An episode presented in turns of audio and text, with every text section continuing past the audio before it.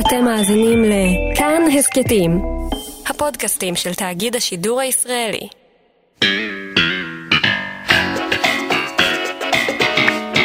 זוכרים את זה?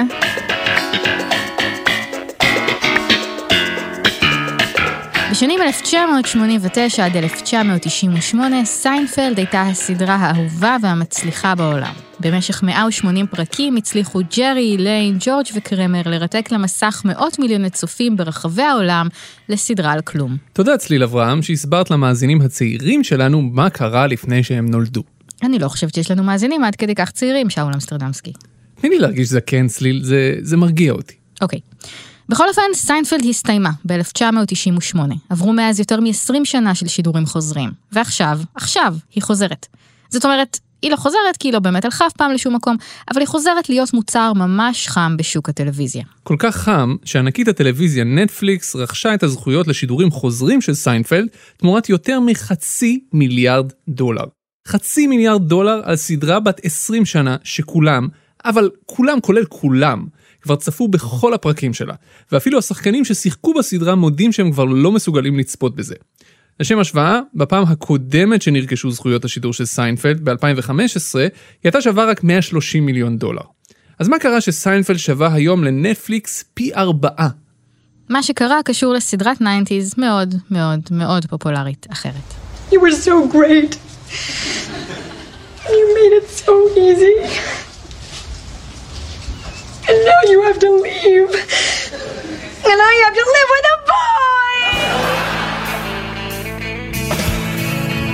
תגידי, יהיו עוד הרבה בדיחות מסיטקומים בפרק הזה? אתה רוצה שאנשים יקשיבו לפודקאסט על כלכלה, אתה נותן להם בדיחות מסיטקום. Mm, fair enough. מה שקרה לפני שנטפליקס שילמה חצי מיליארד דולר על סיינפלד, זה שנטפליקס איבדה את חברים. רשת הטלוויזיה האמריקאית NBC הודיעה שלא תחדש יותר את זכויות השידור בארצות הברית של נטפליקס על הסדרה. כלומר, החל מ-2020 אין יותר חברים בנטפליקס, לא באמריקה בכל אופן. וזו דרמה. כלומר, זו קומדיית מצבים, אבל הבנתם. חברים היא אחת משתי הסדרות הנצפות ביותר בנטפליקס. לפי הערכות, 4% מכל דקות הצפייה בנטפליקס הן בחברים, וכל יוזר של נטפליקס צפה בממוצע ב-20 פרקים של חברים. אז לאן חברים הלכה? לשירות סטרימינג אחר, HBO Max, שירות שעדיין לא באוויר בכלל. כדי שחברים תשודר אצלה באופן בלעדי, HBO הסכימה לשלם 425 מיליון דולר. אגב, כל זכויות השידור שנדבר עליהן כאן הן בארצות הברית. בישראל יש הסכמים אחרים ושחקנים נוספים. חצי מיליארד דולר זה גם המחיר ששילמה חברת טלוויזיה אחרת, NBC Universal, כדי לקחת מנטפליקס את זכויות השידור של המשרד. גם המשרד כבר הסתיימה, אבל היא הסדרה הנצפית ביותר בנטפליקס, ועל פי הערכות, 7% מדקות הצפייה בנטפליקס הן בפרקים ישנים שלה. ומחסום החצי מיליארד דולר נשבר בסוף השבוע שעבר, כש-HBO שילמה, על פי הערכות, מיליארד דולר על זכויות השידור הבלעדיות של המפץ הגדול שהסתיימה לאחרונה. אז מה קרה שסדרות טלוויזיה ישנות שהסתיימו שוות כל כך הרבה כסף? הקרב על הסיטקומים הוא רק חלק ממלחמה ענקית בשוק הטלוויזיה העולמי, מלחמת הסטרימינג הגלובלית, המלחמה על הטלוויזיה שלכם. זה קרב של מאות מיליארדי דולרים, שמעורבים בו תאגידי מדיה עצומים וחברות הטכנולוגיה הכי גדולות בעולם. וזו מלחמה שהתחילה חברה קטנה ופורצת דרך, שפעם כמעט אף אחד לא הכיר. אז השבוע בחיות כיס, נטפליקס. מאיפה היא באה, איך היא מרוויחה כסף, איך היא שינתה את תעשיית הטלוויזיה, והאם יכול להיות שהיא בדרך למטה.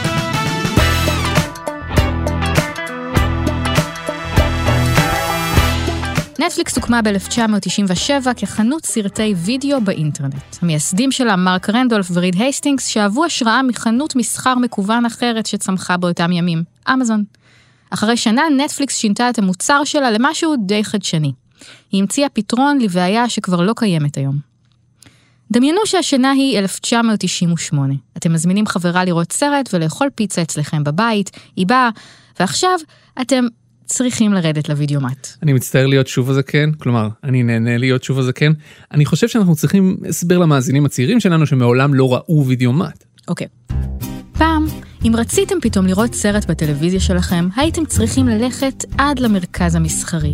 שם, בין הסופר, הבנק ומכונת הסיגריות, הייתה עוד מכונה. מכונה שיכולתם לשכור ממנה DVD של סרט עם כרטיס האשראי שלכם ל-24 שעות. כן, הייתם צריכים להחזיר אותו למחרת או לשלם קנס. כן? להחזיר פיזית. לא, אין להם את הקובץ. כלומר, יש, אבל ככה זה היה פעם, לא משנה. אח, אם רק היה מישהו שהיה יכול לשלוח לכם את הסרט הביתה. או, נטפליקס. נטפליקס תשלח לכם את הסרט הביתה. כמה סרטים שתרצו, תמורת דמי מנוי חודשיים. ההמצאה הקטנה הזו הפכה לחברה די מצליחה. היא שרדה את התפוצצות בועת הדוט קום, ואפילו איימה בשלב מסוים על בלוקבאסטר, ענקית ספריות הווידאו. אבל ב-2007 הכל השתנה. ב-2007 נטפליקס העלתה עבור המנויים שלה לראשונה אתר אינטרנט, שבו הם יכלו לצפות, אם היה להם אינטרנט מהיר מספיק, באלף סרטים שהיא העלתה לרשת, בלי להזמין עותק פיזי של הסרט הביתה. שנתיים לאחר מכן, באתר של נטפליקס כבר היו 12 אלף סרטים וסדרות. שנתיים נוספות לאחר מכן, ב-2011, נטפליקס התחילה בצמיחה סופר מהירה של מנויים. מ-10 מיליון מנויים ב-2010 ל-50 מיליון מנויים מסביב לעולם ב-2014. הצמיחה שלה הייתה כל כך מהירה, שהיא הוכתרה בתור החברה שתפסה הכי הרבה רוחב פס באמריקה באותה תקופה. ההחלטה הזו הייתה מה שהפך את נטפליקס לענקית שהיא היום. אז, בשנת 2007, אנשים בכל העולם שילמו מאות שקלים או עשרות דולרים בחודש לחברת הכבלים שלהם. חיכו לאימיול ולטורנטים, ואפילו הלכו לספריות וידאו. נטפליקס הבינה לפני כולם שעתיד הטלוויזיה נמצא בסטרימינג. היא הציעה למנויים שלה משהו חדש לחלוטין, לראות מה שהם רוצים, מתי שהם רוצים. הם הצליחו להבין את ה-DNA של צפייה אינדיבידואלית. זה אבי ארמוזה. הוא ייסד את חברת הפורמטים ארמוזה פורמטס, שהפיצה בעולם את מחוברים, בני ערובה ולעוף על המיליון. לפני חודש וחצי החברה נמכרה לענקית הטלוויזיה הבריטית ITV, והיום הוא משמש מנכ"ל שלה. אבי מסביר שנטפליקס הבינה לפני כולם איך אנשים רוצים לראות טלוויזיה. ואת הצורך שיש לה, בעיקר לדורות הצעירים, להחליט ולבחור מה הם רוצים לצפות ו- ומתי, ושזה לא מוכתב מאיזשהו מקום למעלה. למוצר הכיפי הזה היה עוד יתרון, שגם הוא נשמע לנו היום מובן מאליו, אבל גם הוא היה אז חדש מהניילונים. אלגוריתם שהמליץ עבור הצופים באיזה סדרה או סרט כדאי להם לצפות, בהתבסס על הבחירות הקודמות שלהם, על הטעם שלהם ועל הרגלי הצפייה של מיליוני צופים אחרים שיש להם טעם דומה. שאול, תפתח שנייה את הנטפליקס שלך, איזה קטגוריות יש לך שם? הופה, פרובוקטיב TV shows, דארק דרג TV shows, watch it in one weekend, וגם irreverent TV comedies, שאני אפילו לא יודע מה זה אומר. לי יש Oddballs and Outcasts, Witty Showbiz TV shows, US TV dramas starring women ו-quirky comedies with a strong female leader. הדוגמאות האלה מראות משהו על איזה בני אדם אנחנו, אבל גם לאיזה רזולוציה מגיע האלגוריתם של נטפליקס. האלגוריתם הזה הפך את נטפליקס בתחילת הדרך מספריית DVD עם אתר אינטרנט לחברת הייטק. אבל המודל של נטפליקס היה חדשני גם מבחינת תעשיית הטלוויזיה עצמה. פעם חברה הייתה יוצרת סדרה ומוכרת אותה בנפרד לגוף שידור בכל מדינה ומדינה. היום נטפליקס באה ואומרת, היי, תנו לי זכויות שידור ל-150 מדינות וגמרתם עם הסיפור הזה. נטפליקס גם פתרה לרשתות את בעיית הארכיון שלהן. היא קנתה מהן סרטים ישנים ועונות ישנות של סדרות שכבר הסתיימו, ואף אחד כבר לא רצה לשדר, וככה הכניסה להן עוד כסף ממוצרים שהן כבר יצרו מזמן. בקיצור, מודל מושלם וכולם מרוצים. אבל האידיליה הזו לא נמשכה הרבה זמן. ב-2013 נטפליקס הקטנה שוב שינתה את הכללים.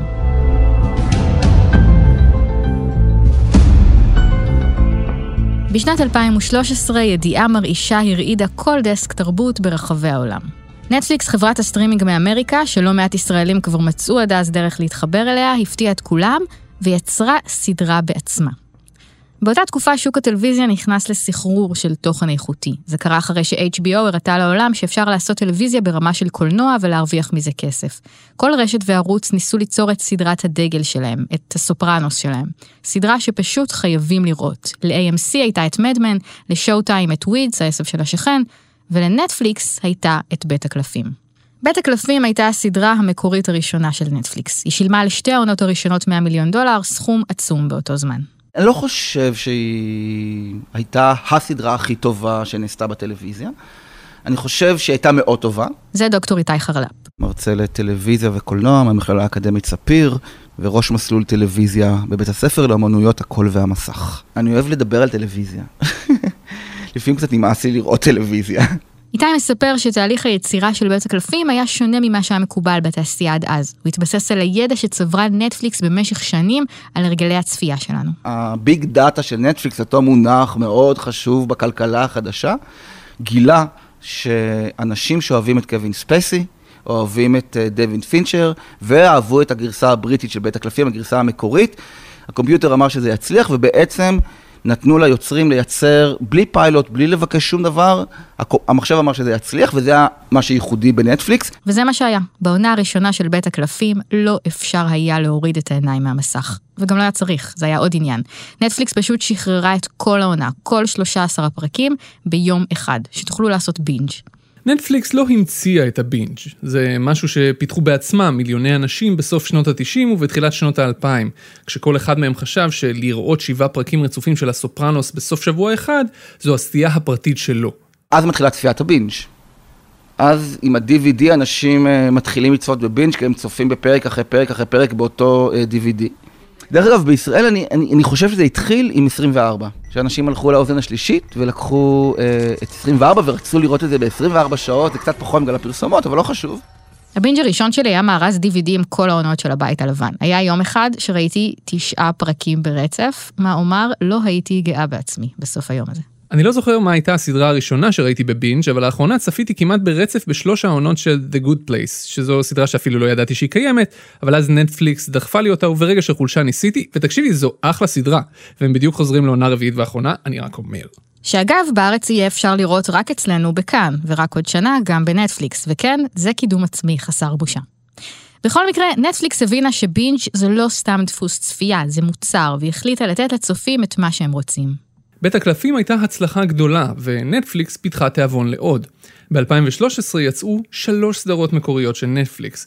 חוץ מבית הקלפים, הייתה באותה שנה סדרה שנקראה המלוק גרוב, שפחות הצליחה, וגם כתום זה השחור החדש.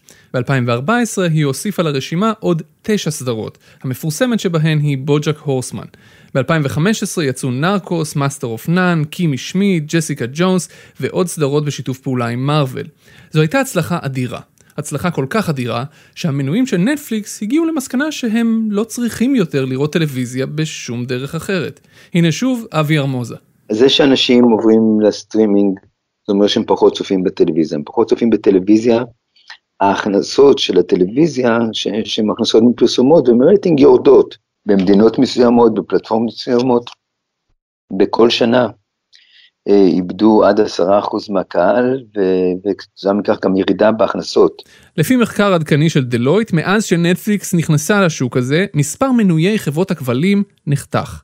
בשנה שעברה, לראשונה בארצות הברית, שיעור משקי הבית שיש להם מנוי לשירות סטרימינג, 69%, היה גדול משיעור הצרכנים שיש להם מנוי בתשלום לכבלים, 65%. כן, יש חפיפה בין הצרכנים האלה, כאלה שיש להם גם וגם. האנשים שנוטשים את חברות הכבלים הם בעיקר צרכנים צעירים. לפי דוח של חברת המחקר והייעוץ נילסן שהתפרסם במאי השנה, צרכנים צעירים צורכים את מרבית התוכן שלהם בסמארטפון ולא בטלוויזיה עצמה. לפי מחקר של מכון המחקר פיו, כבר ב-2017, כמעט שני שלישים מהאמריקאים, בני 18 עד 29, צרכו את התוכן הטלוויזיוני שלהם משירותי סטרימינג, שנטפליקס היא הגדולה שבהם, ולא משירות טלוויזיה בתשלום כמו חברת כבלים. והמגמה הזו רק מאיצה. המספרים של דלויט מדברים כבר על 80% בשנה שעברה. החברה הקטנה שפתרה לענקיות הטלוויזיה את בעיית הארכיון והכניסה להן כסף מהצד, הצליחה עכשיו עד כדי כך שהתחילה לכרסם במודל הרווח שלהן. חברות המדיה הבינו שכדי לשרוד הן צריכות להיפרד מנטפליקס ולהקים לעצמן נטפליקס משלהן. דיסני פליקס, HBO פליקס, כאלה. כי מרגע שנטפליקס היא בעצמה יצרנית תוכן וכזו שמשבשת את מודל הרווח הקודם, היא כבר לא חברה, היא מתחרה. ולכן האסטרטגיה של גופי התוכן האחרים הייתה דומה. הן המשיכו למכור את הסדרות והסרטים שלהם לנטפליקס, אבל רק בינתיים, עד שהן יסיימו לעבוד על שירותי סטרימינג משלהן. וכך, בהדרגה, סדרות וסרטים התחילו להיעלם מנטפליקס. הסרטים הקלאסיים של דיסני כבר לא שם. גם סרטים של DC, כמו אביר האפל, סדרות כמו קליפורניקיישן ומחלקת גנים ונוף, אינם. גם הסדרה שמבוססת על סטאר וורס כבר לא שם. ועוד סדרות וסרטי רכש שהיו לפני כמה שנים חלק מהאוסף של נטפליקס. החברות שייצרו את התוכן הזה אוספות אותו בחזרה אליהם כדי לשדר אותו בשירותי סטרימינג משלהן. התזוזה הטקטונית הזו שמה את נטפליקס בבעיה. כי בניגוד לתאגיד מדיה ענקי כמו דיסני או יוניברסל או וורנר בראדרס, לה אין מאחוריה עשרות שנים של יצירת תוכן. אין לה ספרייה ענקית של סדרות ותוכניות עבר שיכולה לשדר שוב. אם לא יהיה לה ממי לקנות תוכן, פשוט לא יהיה לה מספיק תוכן. אז היא החליטה לעשות משהו מאוד מאוד נועז. היא החליטה שאת ספריית התוכן שערוצי טלוויזיה או תאגידי מדיה ותיקים יצרו במשך עשרות שנים, היא תבנה לעצמה בתוך עשור. כדי לעשות את זה היא הייתה צריכה ליצור מחדש הכל. תחשבו רגע, מה יש במאגר השידורים של ערוץ טלוויזיה? סיטקומים לכל המשפחה, סדרות פשע ומתח עם המון פרקים, סרטים דוקומנטריים, תוכניות ריאליטי, מופעי סטנדאפ, ספרייה שלמה של תוכן שתחליף בבוא היום את כל הרכש מבחוץ. הקצב היה מסחרר. ב-2016 נטפליקס שחררה 126 סרטים וסדרות מקוריים, ביניהם הכתר, Love שיצר עבורה ג'אד אפאטאו ו-The Get Down של באז לורמן. בשנה זו היא פרסמה יותר תוכן חדש מכל ערוץ או רשת באמריקה. ב-2017 יצרה אלף שעות של תוכן מקורי, נכנסה לתחום הסטנדאפ והחתימה את דייב שאפל, קריס רוק, לואיס סי קיי וג'רי סיינפלד. בשנת 2018 נטפליקס יצרה אלף סרטים וסדרות חדשים. אלף. 700 סדרות חדשות, 100 סרטי דרמה וקומדיה, עשרות סדרות ילדים וסדרות דוקו, 30 סדרות אנימה, וגם תוכניות ריאליטי ו talk shows. היא החתימה סטארים כמו שונדה ריימס, הרלן קובן, ברק ומישל אובמה, גווינט פלטרו, את האחים כהן, את ספייק לי, את דיוויד לטרמן ואת היוצרים של משחקי הכס בחוזה מטורף של 200 מיליון דולר. היום נטפליקס מפיקה ב-21 מדינות. היא חברת המדיה הרביעית בגודלה בעולם, ומבחינת כמות ההפקות היא תהיה בקרוב גדולה יותר מכל הוליווד. כל זה כדי להיערך ליום הדין, היום שבו לא יהיה לה רכש יותר, ושהמתחרות שלה יעלו עם שירותי הסטרימינג שלהן. והיום הזה ממש קרוב, משהו כמו חודש וחצי. Now, huge news for Aladdin, Cinderella, Little Mermaid fans out there. Disney Plus, finally, it is here. The streaming service launching November 12th, so we've got a few months. Here's what you know it's going to be just under seven bucks a month, which is a lot cheaper than Netflix. דיסני כבר מזמן מזמן לא אולפן אנימציה שעושה סרטים חמודים על חיות. היא חברת התקשורת השנייה בגודלה בעולם, הבעלים של רשת ABC, ערוץ ESPN, סרטי מארוול, אולפני פיקסאר, לוקאס פילם, כלומר כל מותגי סטאר וורס, אולפני פוקס המאה ה-21 ונשיונל ג'אוגרפיק. כל ספריית התוכן העצומה שנטפליקס מנסה לבנות, לדיסני כבר יש ספרייה כזאת, את כולה. יש לה כמה מהמותגים האהובים והנצפים ביותר בעולם. וב-12 בנובמבר היא הולכת להשיק את דיסני פלוס, הנטפליקס של דיסני, או הנטפליקס killer. שירות סטרימינג חדש שיעלה לאוויר, בעיקר בארצות הברית, אבל ייתכן שבעוד כמה מדינות דוברות אנגלית. כל התוכן הזה יהיה בלעדי לדיסני פלוס. נטפליקס תצטרך להסתכל מהצד ולא תוכל להשתמש בו יותר. וזה לא הכל. יש עוד חברה שמסתכלת על כל מלחמת הסטרימינג הזו ועומדת להצטרף אליה. אפל, אחת מהחברות הגדולות ביותר בעולם. שירות הסטרימינג של אפל, אפל TV פלוס, יושק עוד לפני דיסני פלוס ב-1 בנובמבר. Apple TV Plus. Apple TV Plus is an ad-free subscription service. It's on demand, available online and offline. Everything's downloadable. אפל תשקיע בשנה הקרובה מיליארד דולר ביצירת תוכן מקורי. החתימה במאי מבטיח שאולי שמעתם עליו בשם סטיבן ספילברג, וגם את המגישה הפופולרית ביותר בארצות הברית, אופרה ווינפרי. היא הזמינה סדרת חלל חדשה מהיוצר של באטלסטאר גלקטיקה, סדרת מתח מ- M נייט שיאמלן, היא מפתחת תוכנית לילדים שהזמינה מהיוצרים של רחוב סומסום, וסדרה שמבוססת על סדרת הספרים המוסד של אייזיק אסימוב. בשבוע שעבר, היא שחררה טריילר לסדרה חדשה עם ריס ווית'רספון וג'ניפר אניסטון וסטיב קרל. ובניגוד למתחרות שלה, אפל תצא לדרך עם מאגר עצום של משתמשים מהיום הראשון, כי האפליקציה פשוט תופיע על המסך לכל מי שיש לו מערכת שלה על המכשיר, וכל מי שיקנה מכשיר של אפל יקבל מנוי לשנה מתנה. ויש עוד, אולפני יוניברסל ו-NBC עובדים על שירות סטרימינג משלהן, שיקרא פיקוק ויעלה באפריל 2020. HBO מפתחת שירות שיקרא HBO Max, מוצר גרנדיוזי יותר מ-HBO Go שיש לה עכשיו, שיכלול גם תכנים של כל החברות האחיות שלה, CNN, BBC, קרטון נטוורק ווורנר בראדרס. ויש לנו את הסטרימינג של אמזון, אמזון פריים. כל אחד מהשירותים האלה מנסה כרגע לדאוג בכל דרך שתהיה לו את הספרייה הכי אטרקטיבית עבור הצופים שלו. על פי האקונומיסט, בשנה האחרונה הוציאו ענקיות המדיה רבע טריליון דולר על רכישות תוכן בלבד. וכך הגענו לחצי מיליארד דולר על סיינפלד. Nothing for you.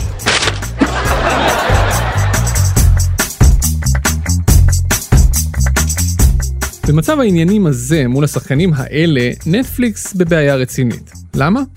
במידה מסוימת המודל הכלכלי של נטפליקס מזכיר את המודל הכלכלי של אמזון. כמו שאמזון אמרה, אני רוצה לקחת לעצמי את כל שוק המכירות באינטרנט, אבל את הכל, לא להשאיר שום נתח שוק לשום מתחרה, ככה נטפליקס רוצה להיות כל שוק הוידאו באינטרנט. שאם תרצו לצפות במשהו, ברירת המחדל שלכם תהיה נטפליקס, ולא אף מתחרה שלה. ובדרך לשם, היא מוכנה לא להרוויח כל כך הרבה כסף. ההכנסות של נטפליקס במחצית הראשונה של 2019 הסתכמו בכמעט 9.5 מיליארד דולר. אבל הרווח שנשאר לה אחרי שמורידים את כל ההשקעה האדירה שלה בתוכן, וכל ההוצאות האחרות, ומיסים והכל, הוא רווח די קטן, 600 מיליון דולר בסך הכל. זה די מעט לחברה בסדר הגודל שלה. אבל זה לא נגמר פה. נטפליקס משקיעה סכומי עתק ביצירת תוכן חדש. בשנה שעברה היא הוציאה בערך 13 מיליארד דולר. השנה היא צפויה להוציא אפילו יותר, כ-15 מיליארד דולר. בשביל להוציא סכומי כסף אדירים כאלה, ההכנסות שלה מהתשלום החודשי של המנויים לא מספיקות. היא צריכה לקחת הלוואות. הרבה הלוואות. השנה ההלוואות ארוכות הטווח של נטפליקס הגיעו כבר ל-12.5 מיליארד דולר. זה פי 1.5 לעומת שנה קודם לכן, או פי 2.5 לעומת שנתיים קודם לכן. ופה מתחיל המלכוד. בשביל להיות מסוגלת להחזיר את כל ההלוואות האלה ולכסות את כל החובות שלה בזמן, נטפליקס מוכרחה להמשיך להגדיל כל הזמן את בסיס המנויים שלה. אבל בשביל לעשות את זה, היא מוכרחה ליצור עוד ועוד תוכן חדש בשביל למשוך מנויים חדשים. ובשביל זה היא צריכה לקחת עוד ועוד הלוואות, ובשביל זה היא צריכה... בקיצור, הבנתם את הקטע. עד עכשיו נטפליקס הייתה יכולה להרשות לעצמה ללוות כל כך הרבה כסף, כי היה לה אין סוף לאן לגדול. היא הייתה פחות או יותר לבד על המגרש, 70% מהשוק והשחקנית הכמעט יחידה במגרש הבינלאומי. אבל עכשיו הכל עומד להשתנות. שווי השוק של נטפליקס אומנם מרשים, היא שווה 130 מיליארד דולר, אבל דיסני שווה יותר, 245 מיליארד דולר. ובניגוד לנטפליקס, שהרווחיות שלה שולית, דיסני חברה מבוססת, עם מגוון מקורות הכנסה, כמו פארקים ומרצ'נדייז ותוכן וספורט וסרטים. בשנת 2018 ההכנסות של דיסני הסתכמו ב-60 מיליארד דולר, והרווח הנקי שלה הגיע לשיא בשיעור של 20% מזה. אלה שולי רווח מדהימים, שמעידים שהחברה יכולה לצאת להשקעות מסיביות, כפי שהיא אכן עושה השנה, ולקחת סיכון עסקי, ולדעת שהיא בכל זאת לא על הקשקש. וחוץ מזה, דיסני תוכל לעשות משהו שנטפליקס לא. לפי עיתונאי מגזין האטלנטיק דרק תומפסון, דיסני תוכל להשתמש במידע על הרגלי הצפייה שלכם דרך שירות הסטרימינג בשביל להציע לכם דילים על מגוון המוצרים האדיר שהיא מוכרת. אם להשתמש בתגובה של תומפסון, אם דיסני תזהה שהבת שלכם צפתה בסרט פרוזן נניח 15 פעמים בחודש אחד, מיד תקבלו הצעות לקנות בובות, כריות, מגבות, ספלים, מה שזה לא יהיה, של פרוזן. ואם זה לא מספיק, מה דעתכם לקבל 30% הנחה בכניסה לדיסני וורד הקרוב למקום מגוריכם? לנטפליקס אין מקורות הכנסה משלימים כאלה. בקיצור, דיסני יכולה להוות חתיכת איום על נטפליקס, בעיקר נוכח המחיר התחרותי שהיא עומדת להציע בהתחלה, 5 עד 12 דולר בחודש, כלומר חצי מהמחיר של נטפליקס. מאחר שהמודל הכלכלי של נטפליקס בנוי כל הזמן כך שהחברה נמצאת על הקצה מבחינת הרווח שלה, אז כשנשמעות חריקות פתאום, הן עלולות להתגלגל מהר מאוד לתאונה פיננסית. Stranger things are happening at Netflix. I don't know what that means. The streaming giant revealed over the last three months the number of subscribers in the US dropped for the first time in eight years, adding insult. ברבעון השני של 2019 קרה לנטפליקס משהו שלא קרה לה קודם.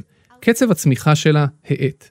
מספר המנויים שלה אומנם עלה, היא גייסה שלושה מיליון מנויים חדשים באותו רבעון, אבל זה הרבה פחות מכפי שהיא רגילה. ואם מסתכלים על המספרים מקרוב, רואים שבארצות הברית נטפליקס איבדה מנויים, ממש איבדה. מספר המנויים שלה בארצות הברית התכווץ ברבעון השני ב-126 אלף. וזה אולי לא המון ביחס לנטפליקס, אבל זה לא משהו שקרה לה קודם. למה זה קרה פתאום? המנהלים של נטפליקס טענו שזה עניין עונתי ושהיה עיכוב בעלייה של תוכן חדש ברבעון הקודם.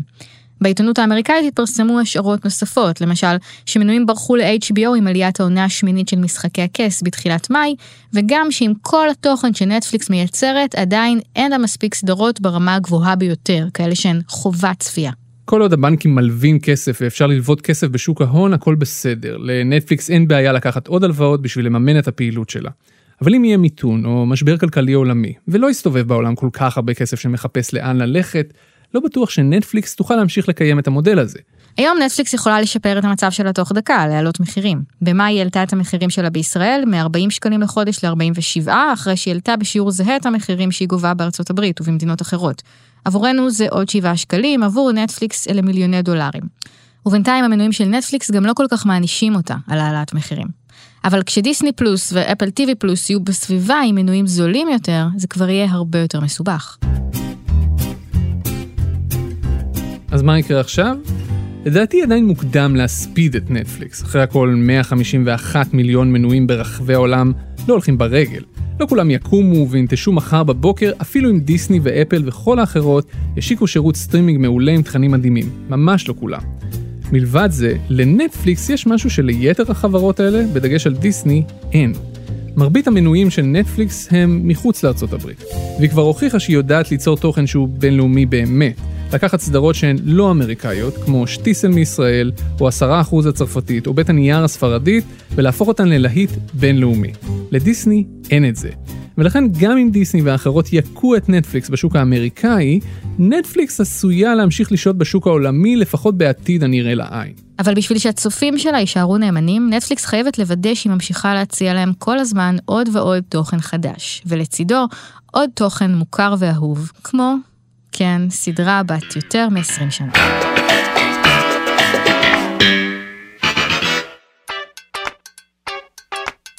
אתם האזנתם לחיות כיס, הפודקאסט הכלכלי של כאן. כל הפרקים שלנו זמינים בשירות סטרימינג האודיו החביב עליכם כמו ספוטיפיי, אפל פודקאסטים, גוגל פודקאסטים או כל אפליקציה אחרת, ולא, אנחנו לא מתכננים פרק על עולם הפודקאסטים בקרוב. המפיק והעורך שלנו הוא רום אטיק, על הסאונד היה דניאל שמר, במערכת חיות כיס חברה גם דנה פרנק. תודה רבה גם לעומר מנור על העזרה בהכנת הפרק. אם אתם רוצים לספר לנו מה סדרת הנטפליקס החביבה עליכם, למה אתם מחכים בטירוף שאפל כבר תשיק את השירות שלה, או אם אתם צרכנים נאמנים של חברות הכבלים, חפשו את קבוצת חיות כיס בפייסבוק ובואו לדבר איתנו על זה. אנחנו מתנצלים שלוקח לנו זמן לאשר בקשות הצטרפות חדשות, אבל אנחנו מבטיחים שבסוף אנחנו מגיעים לכולם. חיות כיס יוצאות לפגרת חגים, כי במילא כולם בחו"ל ואין עם מי לדבר, ונשוב מיד לאחר מכן בסוף אוקטובר. שתהיה שנה טובה צליל אברהם. שנה טובה שאול אמסטרדמסקי. ושנה טובה גם לכם, ותודה רבה שהאזנתם.